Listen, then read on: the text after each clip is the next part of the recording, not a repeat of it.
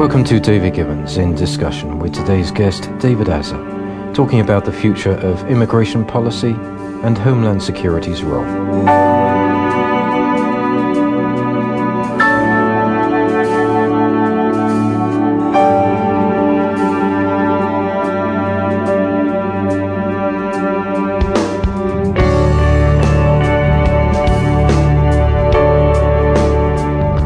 Welcome to our first program in discussion. I am delighted today to have David Asser joining us. David was born in Holland, Amsterdam in Holland, and uh, came into the USA in 1998, former press secretary to the Attorney General in The Hague, and uh, since then set up in private practice in uh, Phoenix, Arizona. David, uh, welcome today. Good day, sir.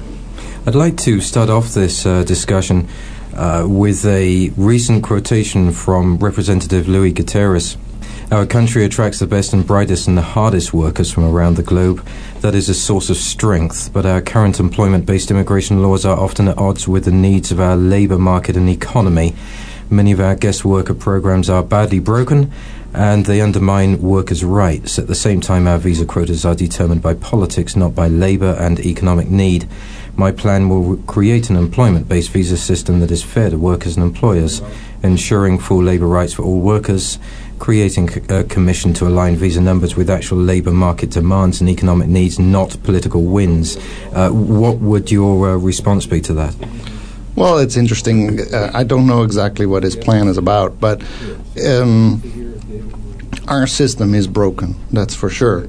Um, the laws are not necessarily broken, but the way they are enforced and implemented, uh, it's, uh, it's, a, it's a problem in the United States that we have a lot of immigrants right now that have no documents but are working working class people and they can't get ahead because there is no path for them to obtain legal status or citizenship if they would want to.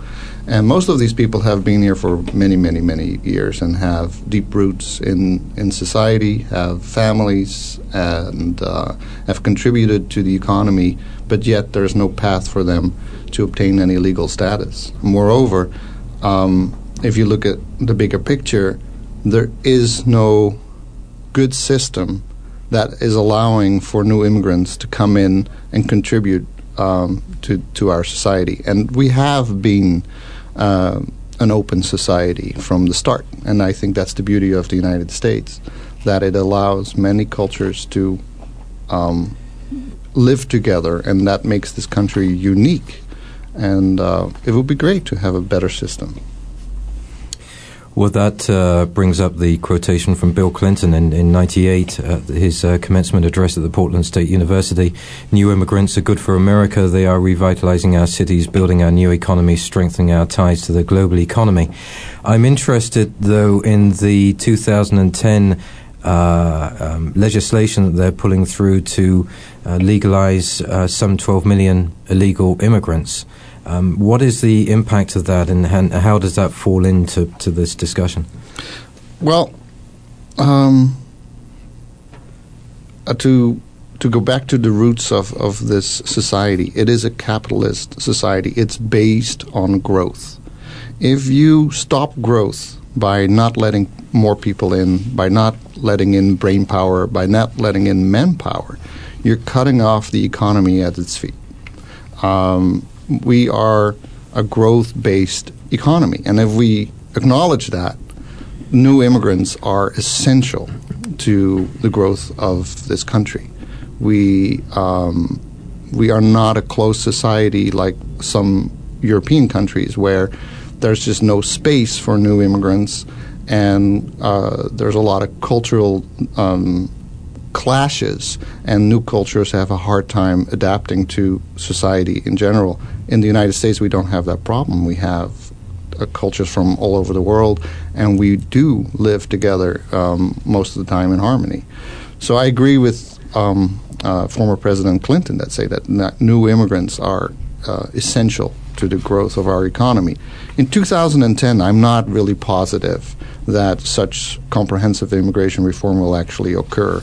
The current climate is very anti uh, new immigrant. Uh, it's very anti um, amnesty, as they call it. Um, people are very afraid of, of changes in uh, in our current system. The, they believe the borders are uh, not secure.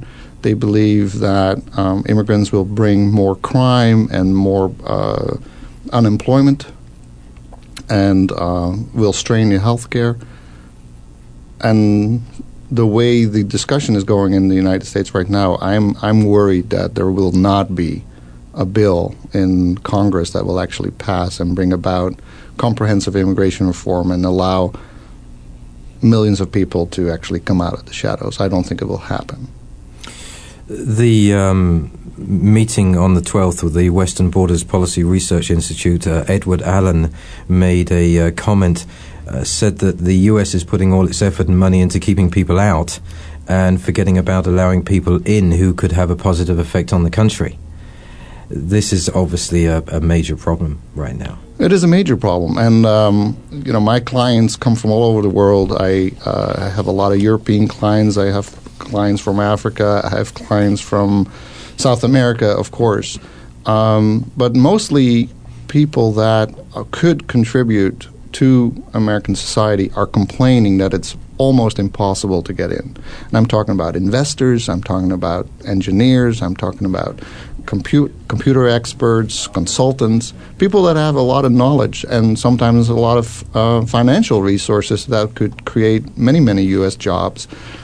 Uh, they can't even really come in through the border. They're being harassed uh, by Customs and Border Protection Agency at the airport. Uh, why are you coming in? And why are you coming in so often? and that never used to be the case. So that is a new development um, that started under the uh, new Department of Homeland Security, which has enormous resources compared to what the resources used to be uh, for the Immigration Naturalization Service. That was a very underfunded uh, organization, but with the creation in 2003 of the Department of Homeland Security uh, and the policy being enforcement only um, the United States has effectively um, pushed away uh, further investments from from foreign uh, entities, and people are looking elsewhere, and they're going to Singapore, and they're going to South America actually, and Canada, and we are being passed by. Was that a, a result of the paradigm set up by uh, 2001, the 9/11 attacks? It was a combination of the uh, collapse of uh, the economy in 2000. It was not a true collapse, but it was the uh, dot com bust. And then, of course, 9 11 happened in 2001, and enormous panic um, triggered the creation of the Department of Homeland Security. And whether that is a good thing, um, I don't know. Uh, we do have to protect ourselves. We have to protect our borders. We have to make sure that we know who comes in and who goes out.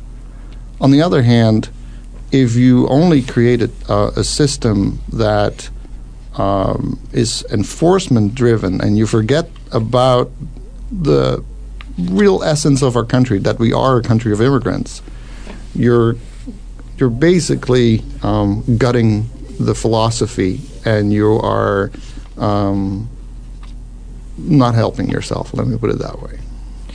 Well, how does that affect? uh, how, how, does that affect immigration in the future, David? Uh, what are we going to see? Uh, what What's the uh, uh what are going, to be the trends as far as uh, people trying to come into this country, whether it's from Canada or Mexico or, or indeed Europe? How do you see that that that working? Well, the United States. This is not the first time that we had an anti-immigrant climate. I mean, it's it's it's, it's always been uh, like a, a, cycle. And uh, the anti first anti-immigrant bill was introduced in 1798 because there, we, we were afraid of uh, people coming in that were not coming from from Europe. So it takes leadership, true leadership, to say, you know, this is not about uh, illegal immigrants coming from Mexico. This is not about people coming from Guatemala or Honduras fleeing the country. This is not about um, uh, 10.2% of unemployment right now in the United States. No, this is about what we are um, as a nation. And as a nation, we need to understand that we have the opportunity to provide for jobs for many, many people, and that we can all benefit from an open society. And if if we can come to some kind of consensus that says we need to be an open society, we have always been an open society, then maybe we can uh, move forward and we will have open borders, which I believe is only in the interest of, uh, of the United States. I, there's one thing that I wanted to add to that. Somehow we forgot that Mexico is our neighbor. Uh, we are very afraid of all these illegal immigrants coming over the border, and we always see pictures of people crawling uh, um, over a fence. But we are border state, and um, we have to come to some kind of um, we ha- we have to just acknowledge that that we are a border state, and then from there we have to grow.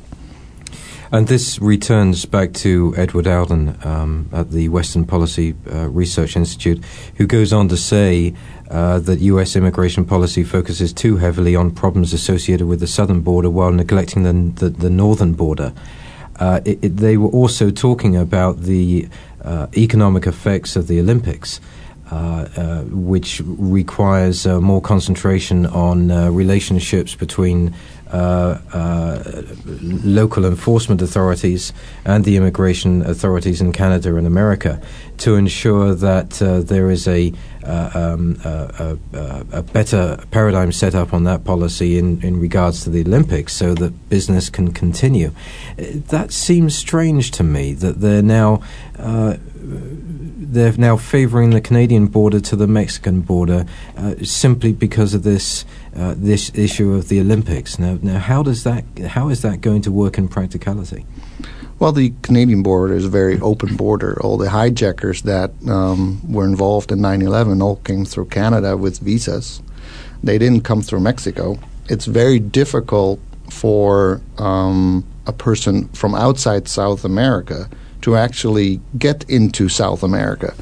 Uh, the borders of uh, co- countries like Mexico and Argentina are very, very closed.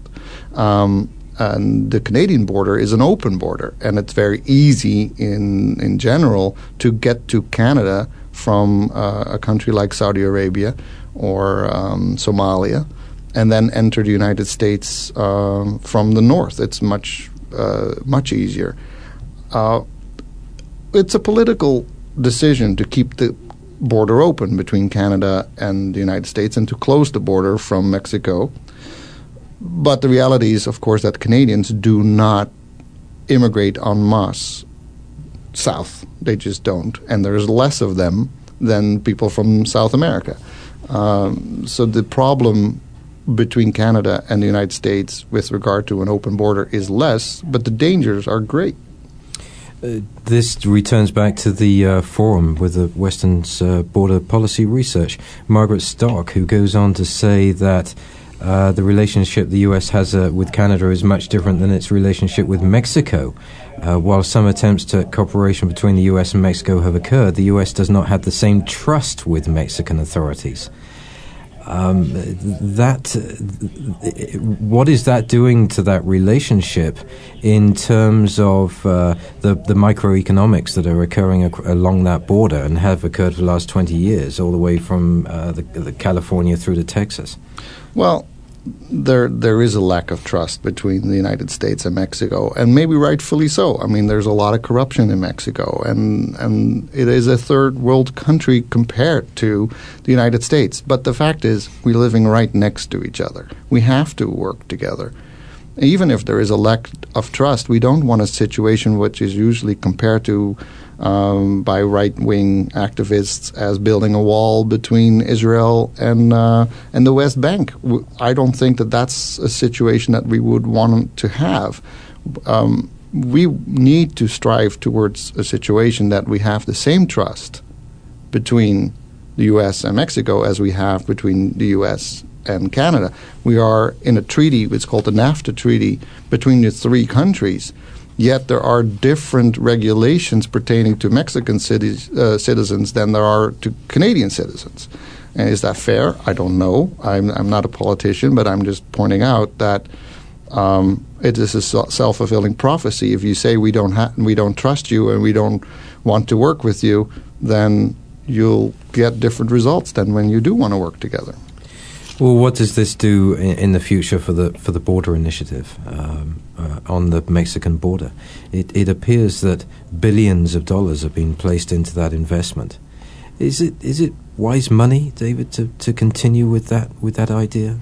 Well, billions of dollars in a, in uh, spending it on equipment and spending it on building a wall does not re- uh, give you any return on investment. I mean, it's just a wall. Um, it's better to spend billions and billions of dollars in creating a system that actually allow uh, regulated movement of people, like you have in Europe. Uh, I would just use as an example that um, Belgium, uh, Belgium is between France and Germany and, and Holland. And if there was no free movement of people, that country would be suffocated and wouldn't be able to exist. And uh, it's almost incomprehensible to, to think about what would happen if there was a wall around that country. And the same goes for the United States. It should be an open uh, uh, society. And and it is possible when you spend billions and billions of dollars to regulate the movement of people back and forth. And yes, there will be people falling through the cracks, and yes, there will be people coming in illegally. But if you focus on the criminal aspects of illegal immigration, then you don't need all these resources that you now are spending on building walls and and uh, anti uh, illegal immigration software and uh, other technical uh, instruments. You spend a lot of time uh, working in The Hague, uh, so you uh, clearly know how the European Union works w- with that free movement. How is it that we in this country cannot adopt that same methodology? Um, between uh, North America and South America, and I, am aware that there were many failures with the NAFTA agreement uh, that, that, that didn't work as they had planned. But what, in economic terms, can we do uh, to uh, create a, a, a, better situation uh, to alleviate in the future the need for that wall at all? Well, the irony is, of course, that the Europeans looked at the Americans to create the free movement of people because we had the free movement first. Um, you can freely move from Kansas to California, from Minnesota to Arizona, from Georgia to New York. Uh, we have free movement of people all the time. Um, but we've chosen to stop that at the border. So the Europeans really looked at our model, and they didn't have the free movement uh, as much as before. They had free movement uh, very limited between, say, Holland, Germany, and uh, Belgium.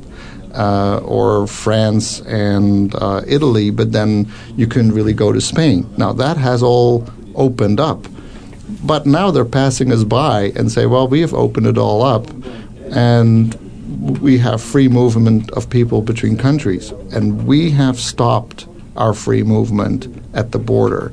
So we may want to look back at ourselves and say, well, if we made it so easy from Minnesota to Georgia or from from Oregon to Arizona, maybe Mexico might be an added bonus, and maybe we should look into further free movement and not be afraid of the fact that they may speak a different language, and, and maybe we shouldn't be afraid that they may all not be as educated as some people, and maybe we shouldn't be as afraid that they may take jobs away from U.S. workers because those are fallacies. Those are, that, those are untruths, and let's just face up to the fact that we live next to each other, and um, and create a system that will work for both countries how do you see uh, the homeland security changing now in the next 10 years? Uh, what do you think uh, that the, the uh, current Secretary Janet Napolitano is going to do, especially in regard to revitalizing our economy? Uh, there's obviously going to be a, a lot of uh, policies made here in the homeland security that are going to affect so many other sectors, like healthcare. Where do you think that they're going to go with this? Well, it's hard to say what uh, Secretary Napolitano really means. Um, she says one thing, and in my practice and in my experience, they do another. They the, the, secretary gave a speech last week and said it's time for immigration reform. The White House has on its website that they want to end this dysfunctional immigration system and, and ensure that uh, families stay together. Um, yet I have not seen any action since uh, the new president was inaugurated in January 2009 that would actually um, be that way. Um, Napolitano has not made any um, indication that she will give directives to uh, to the, her attorneys, to chief counsel, to enforcement agencies, to maybe put this enforcement only uh, program on hold while they are thinking about implementing new policies and what they can do about it. There's very simple things that can be done that doesn't need comprehensive immigration reform, that doesn't need an act of Congress to effectively change how we deal with immigration in this country. Uh, the secretary has chosen not to act on that. So I, it's it's hard for the um, uh, private bar for, for all our uh, attorneys that I'm um, you know one of to understand where we are really going with this. It seems that um, Department of Homeland Security is waiting for an act of Congress, just like they're waiting on, on health care reform. Um, but she can actually do an awful lot of things to make things better right now, including securing the borders, which she's proud of saying that she has. And um, I don't know if that is true or not, but um, there are very simple things that you can do, and uh, and if you want, I can give you some examples. But I don't know if that goes too uh, too deep. You want me to give some examples? Absolutely, examples? go ahead. Well, there is one provision in the law, and I went to court yesterday on on this provision in the law, where where um, it's called cancellation of removal. When a person has been here for more than ten years, has shown good moral character, um, has not been uh, convicted of any felony, and if he can show that his deportation or she can show that her deportation would cause uh, what they call exceptional and extremely unusual hardship on uh, relatives that are U.S. citizens or permanent residents. And in this case, what I uh, went to court for uh, yesterday, there were three U.S. citizen children, uh, 6, 10, 12 years old.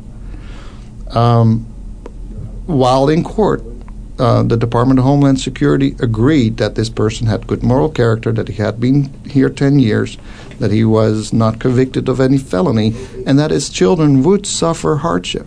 But what was the argument? The argument was well, it wasn't exceptional and extremely unusual, and that Congress had set the bar so high in order for the hardship to be exceptional and extremely unusual that the department felt that the hardship was normal um, uprooting six, ten, and 12 year old children from their home uh, in an abrupt f- fashion by an order of deportation to Mexico, where the father may never find a job, where narco trafficking is um, uh, the main source of income in that uh, city where he would be deported to.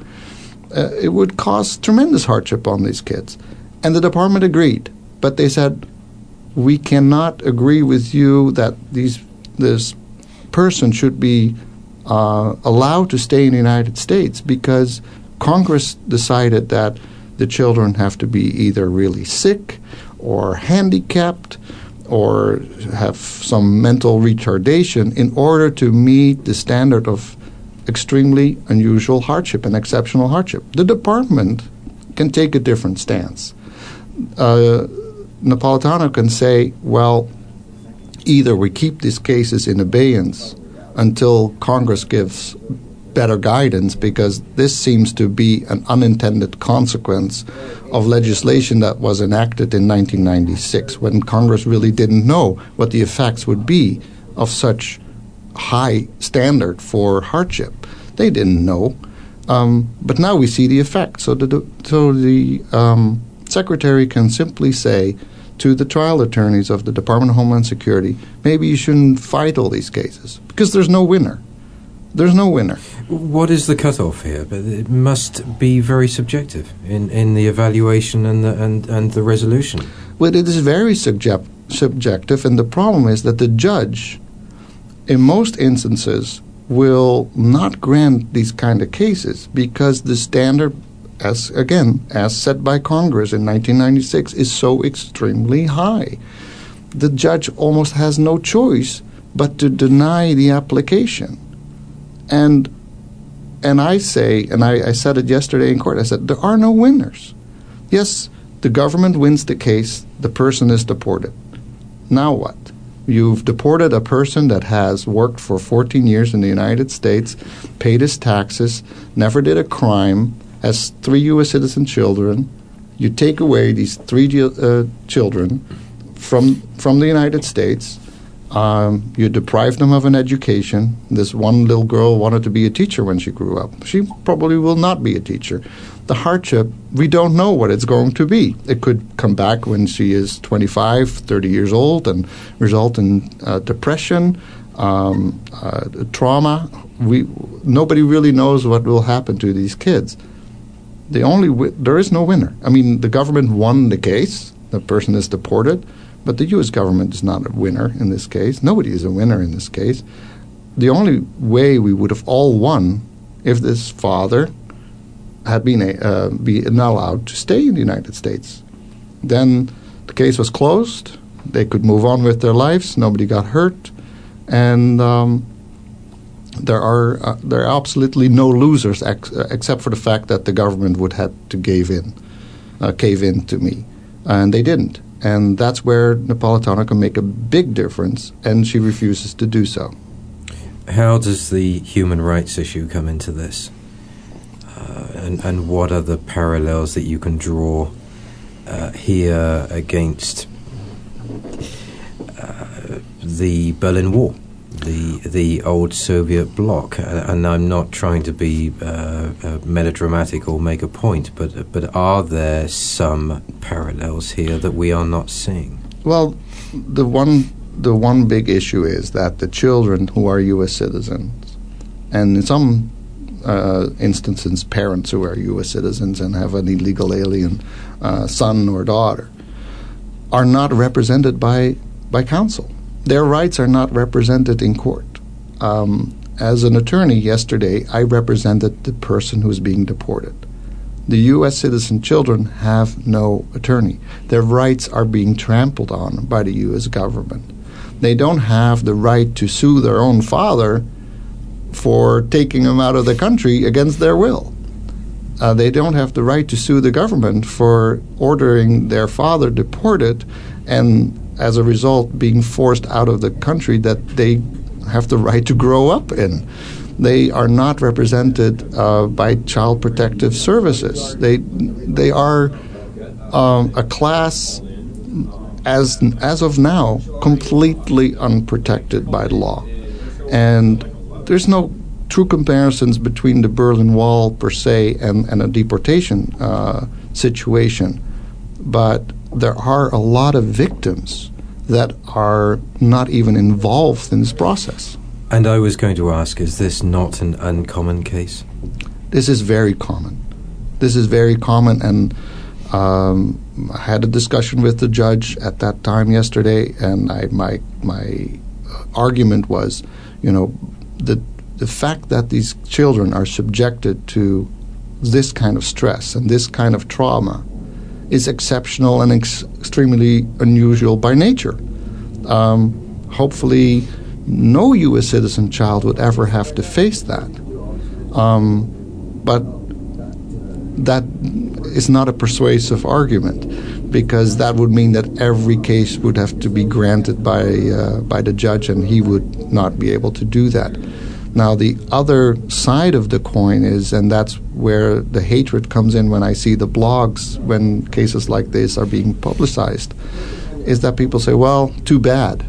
You know, their father came in in 95. He should have thought of it then. He shouldn't have made these kids. He shouldn't have had anchor babies. So then, then real people become commodities. They become anchor babies. Well, these children yesterday weren't anchor babies. They were 6, 10, and 12 years old with severe trauma. um, when their father was taken into uh, detention, um, they they have had severe trauma and they are completely unrepresented. They don't get any medical care because of it. Um, there is no right to counsel for these kids. There's not even really a right to counsel for my client, like in criminal proceedings. So when uh, the right wing is suggesting to make illegal, illegal immigration a criminal issue and say, let's make it a trespass, I say, bring it on. Bring it on. Because if you make it a criminal issue, at least 12 million people will get an attorney. Uh, they don't have an attorney. They don't have Fifth Amendment rights. They don't have Fourth Amendment rights. They don't even have Sixth Amendment rights. They can hire an attorney at their own expense, but they don't get a public defender. If it would be a trespass, it'd be a different situation. Does this not uh, appear rather rather unusual or, or, or, quite absurd that you can have a case singled out like this that can affect so badly the, the lives of children who are always going to be in fear of the system here, and yet on the other side you can have uh, this initiative for 2010 of blankly signing off uh, a, a, bill that's going to um, help 12 million people become citizens. Now, how uh, there is a huge uh, dichotomy in that, that whole method. How how is that how is that even going to work to just simply make 12 million people legal in this country? Well, I think they are making a big mistake. Um, and I don't think that people, in, uh, the, the members of Congress, but also not um, the senior officials at the Department of Homeland Security, really understand the immigration law. They really just don't, and and they're trying to say, well, we're doing an amnesty, which they did in 1986 and which they tried to do in 1996. But the fact is, the law is not that bad. Um, there are just very um, good ways to make use of what you already have rather than saying, well, we're going to make 12 million people legal, and, and which may invite further illegal immigration. That may may well be true, but we have a, a, a cancellation of removal section in our law that is not workable. As I, I pointed out in the court case yesterday, everybody really agreed that these kids suffer hardship, but yet they're not winning their case. So we could just work on those kind of situations first and say, well, maybe we should tweak it a little bit. And it's not so bad to sh- to have to show that you have been here for 10 years, and it's not so bad to show that you have a good moral character because we don't want criminal aliens to be to become citizens uh, necessarily. I mean, and there's a lot of gray in between too, because what is a crime? I mean, is a possession of 30 grams of marijuana uh, a crime, or is a possession of uh, of two grams of marijuana a crime? I mean, we can talk about that as well. But there's a lot of gray, so a, a blanket amnesty is a is a damn uh, not not a not a bad not not a good thing. Let me put it that way.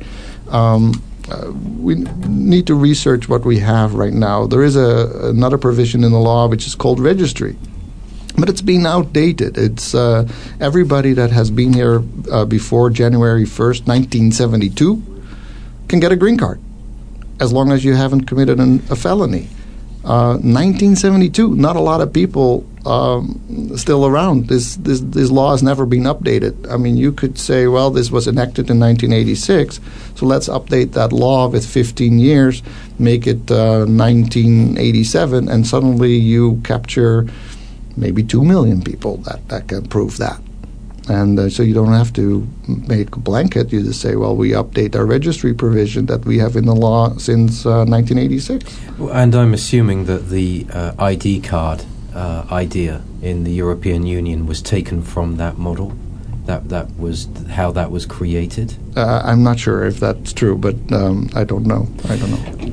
Napolitano has been uh, forging international um, discussions and cooperation and spent a lot of time uh, over in the European Union to see how that they, they, they, they do things over there and see how she can uh, maybe copycat that or, or utilize some of those ideas, forging uh, better relationships, better security. Mm-hmm. Um, is in your mind is that a good focus her, for her to do that, or should she really be back on the home front, um, concentrating on the, the specific issues that we have here?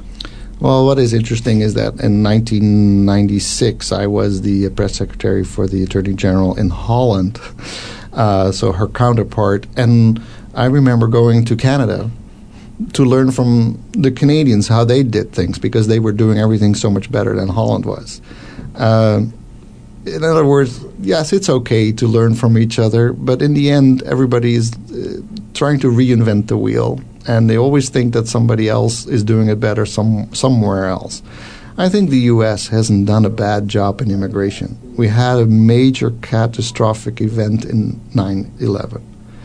That had nothing to do with illegal immigration. Nothing. That had everything to do with people that were malicious and were terrorists and wanted to attack the United States. And they did so by legally coming into the United States. We panicked and and and and also that that's understandable that we panicked because we in the United States we had never experienced anything like this before that people really would come to American soil and do our, us harm. Unfortunately, that discussion then then was redirected towards illegal immigration as if illegal immigrants are out to destroy the United States. And the word illegal brings with it a, a preconception uh, of people are who are bad. That's why the word illegal is not in the law. There are no people that are illegally here. They may be here um, unlawfully. They may be here without documents. They may be here with uh, expired visas. But there are no such things as illegal people people are not illegal. Just to get a clarity here for the sake of our listeners, the Homeland Security at this stage is its first mandate to target terrorism activities and, and security uh, over the general immigration uh, issues that we've been discussing. Is that taking precedence at the moment? And, and certainly uh, ha- having a great effect on the ability of people to be able to come into this country?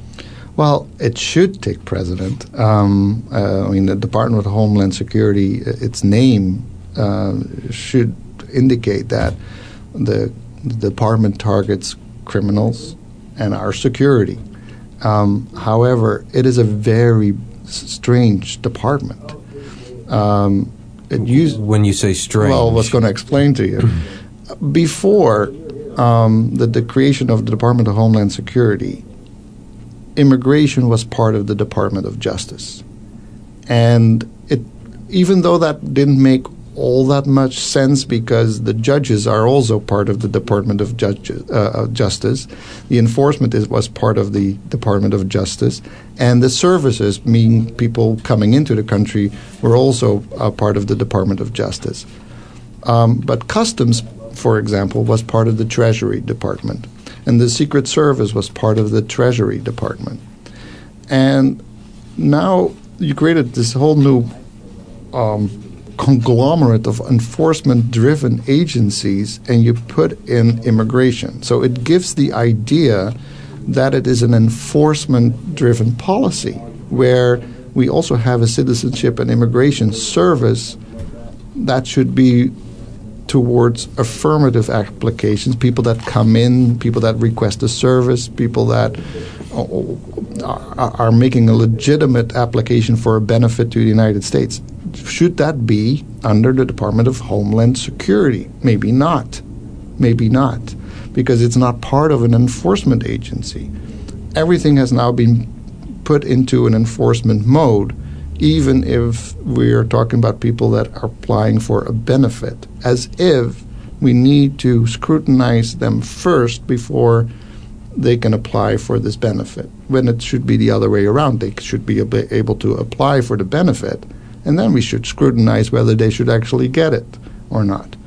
Um, but the way the Department of Homeland Security has been set up and funded, um, uh, enforcement has been giving an, an, an, an, unequal amount of money. And what do you do with that unequal amount of money? Is you go after the easy targets first. And the easy targets are not the criminals because criminals are hard to catch.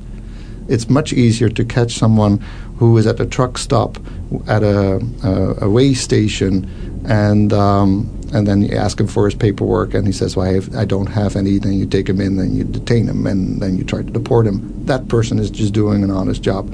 The criminal would not be at the way station. He wouldn't be stupid enough to do that. So yes, I think the Department of Homeland Security is going after criminal behavior and terrorist activities, and that is the main focus. But the reality is, you catch the easy ones first. And the easy ones are not the uh, high profile criminals. For our younger generation, and certainly for the children that you, you cited in that case, who obviously are going to be subjected to great trauma how are we going to ensure that the future generation here, whether in their case they have to leave the country for a while or whether there is some way that they can stay here, how do we ensure that they don't have that mindset of fear? Not just about uh, uh, homeland security, but about the country itself, about the pride of being in this country when there seems to be an overwhelming problem here facing them in their personal lives. What can we do to to uh, satisfy that problem?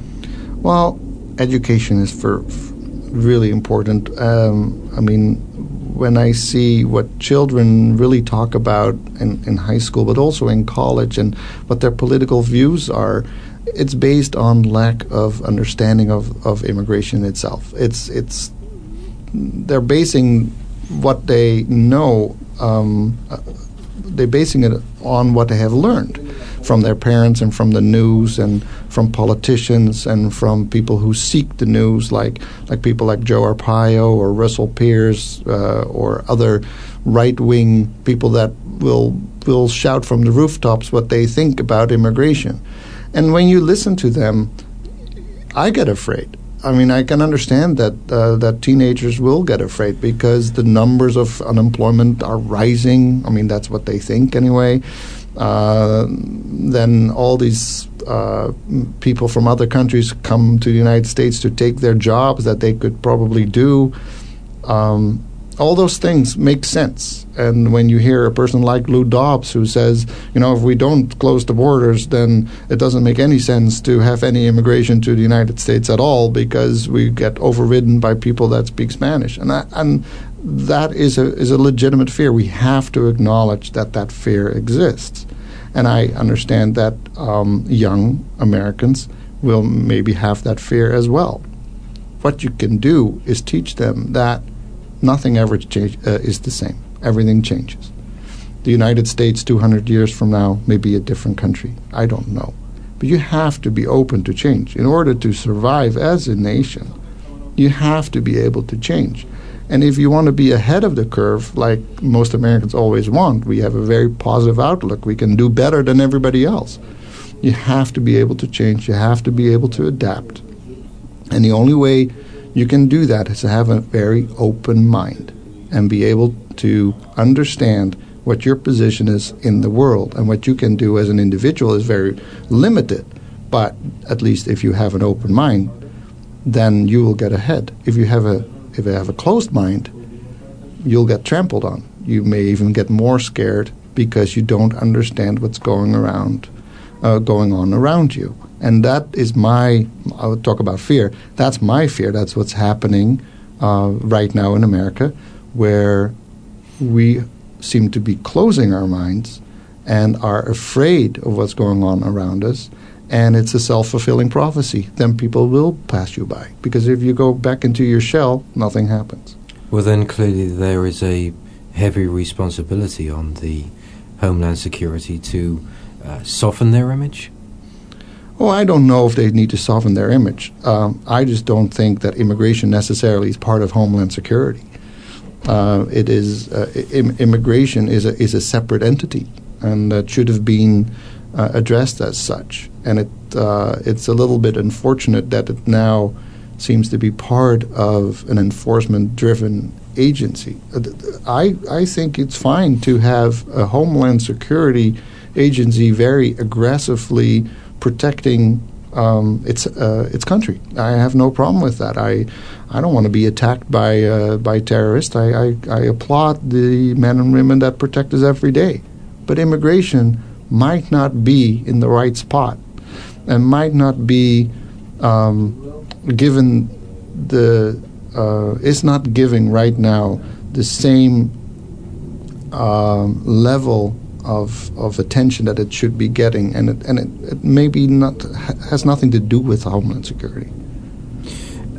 Going back to the uh, the children that, that have been had seen their father uh, be taken into detention, what will happen to them? As just citing them as a case, and I'm sure that it is common.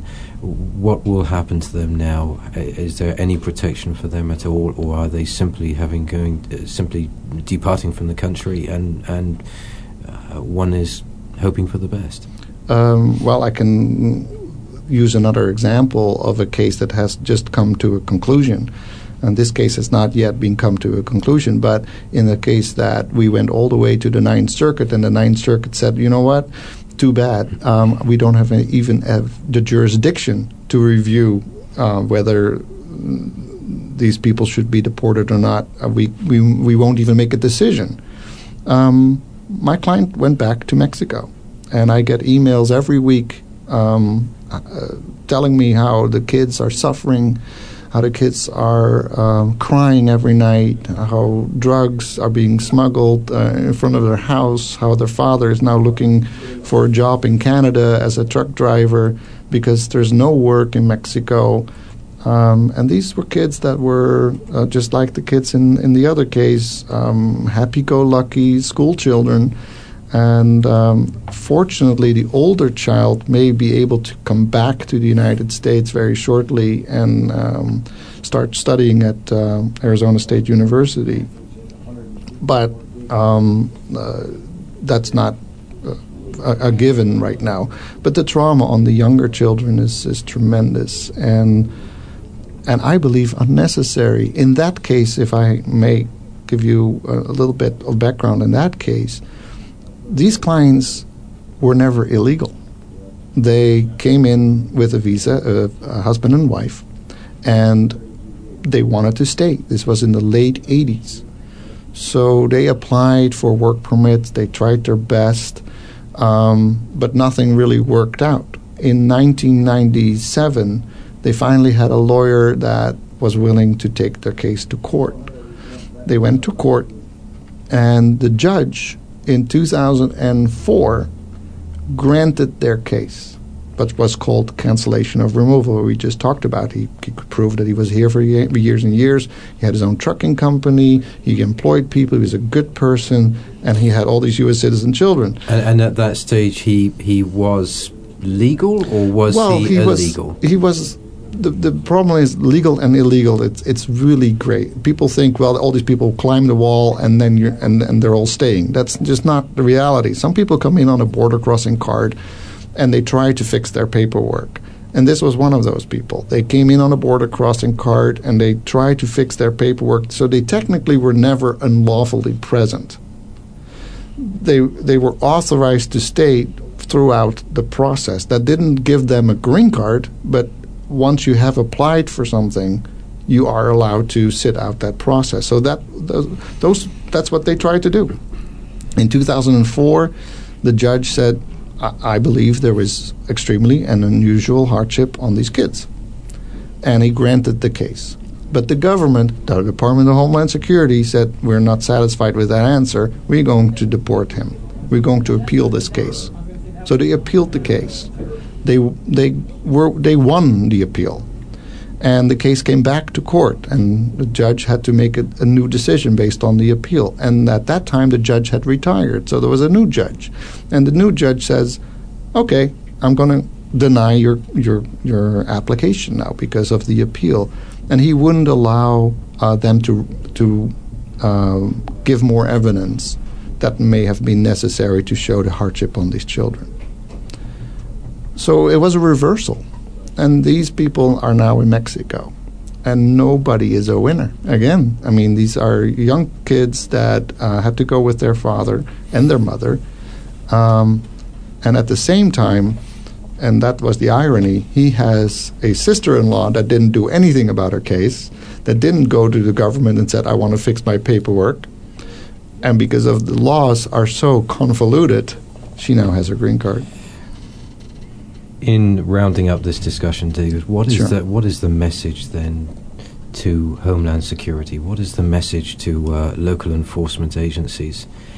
We have these dire circumstances uh, we have this trauma on these young people. Uh, on the other hand, we have some sort of initiative in place for next year of uh, opening the doors to 12 million people. Would it not be uh, right and just for the Homeland Security to come back in on these cases and take a look at these cl- cases with more scrutiny? I would love that. I uh, wrote a letter to uh, Ms. Napolitano a long time ago and asked her uh, if she couldn't take a look at all these cases. And these are the majority of the cases, and the and the courts are overloaded with these cases, and that's the even bigger problem. It's because we are so enforcement driven, we overload the courts. I can't even get a court date before 2012 right now. So two years, two and a half years from now.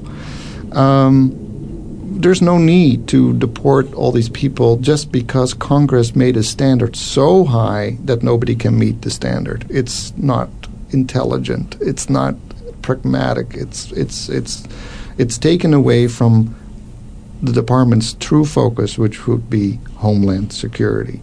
And I invite the uh, secretary to have a discussion with uh, all of us to really go into detail and, and, and comb through the immigration law that we have and make it work.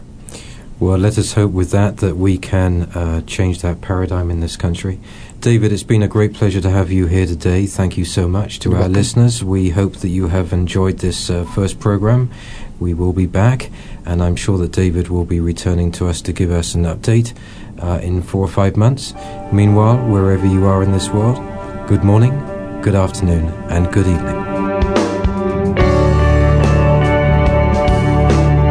David Gibbons in Discussion welcomes listeners' comments and viewpoints at its blog at davidgibbons.org. This programming is supported by organizations and firms in the private and public sectors.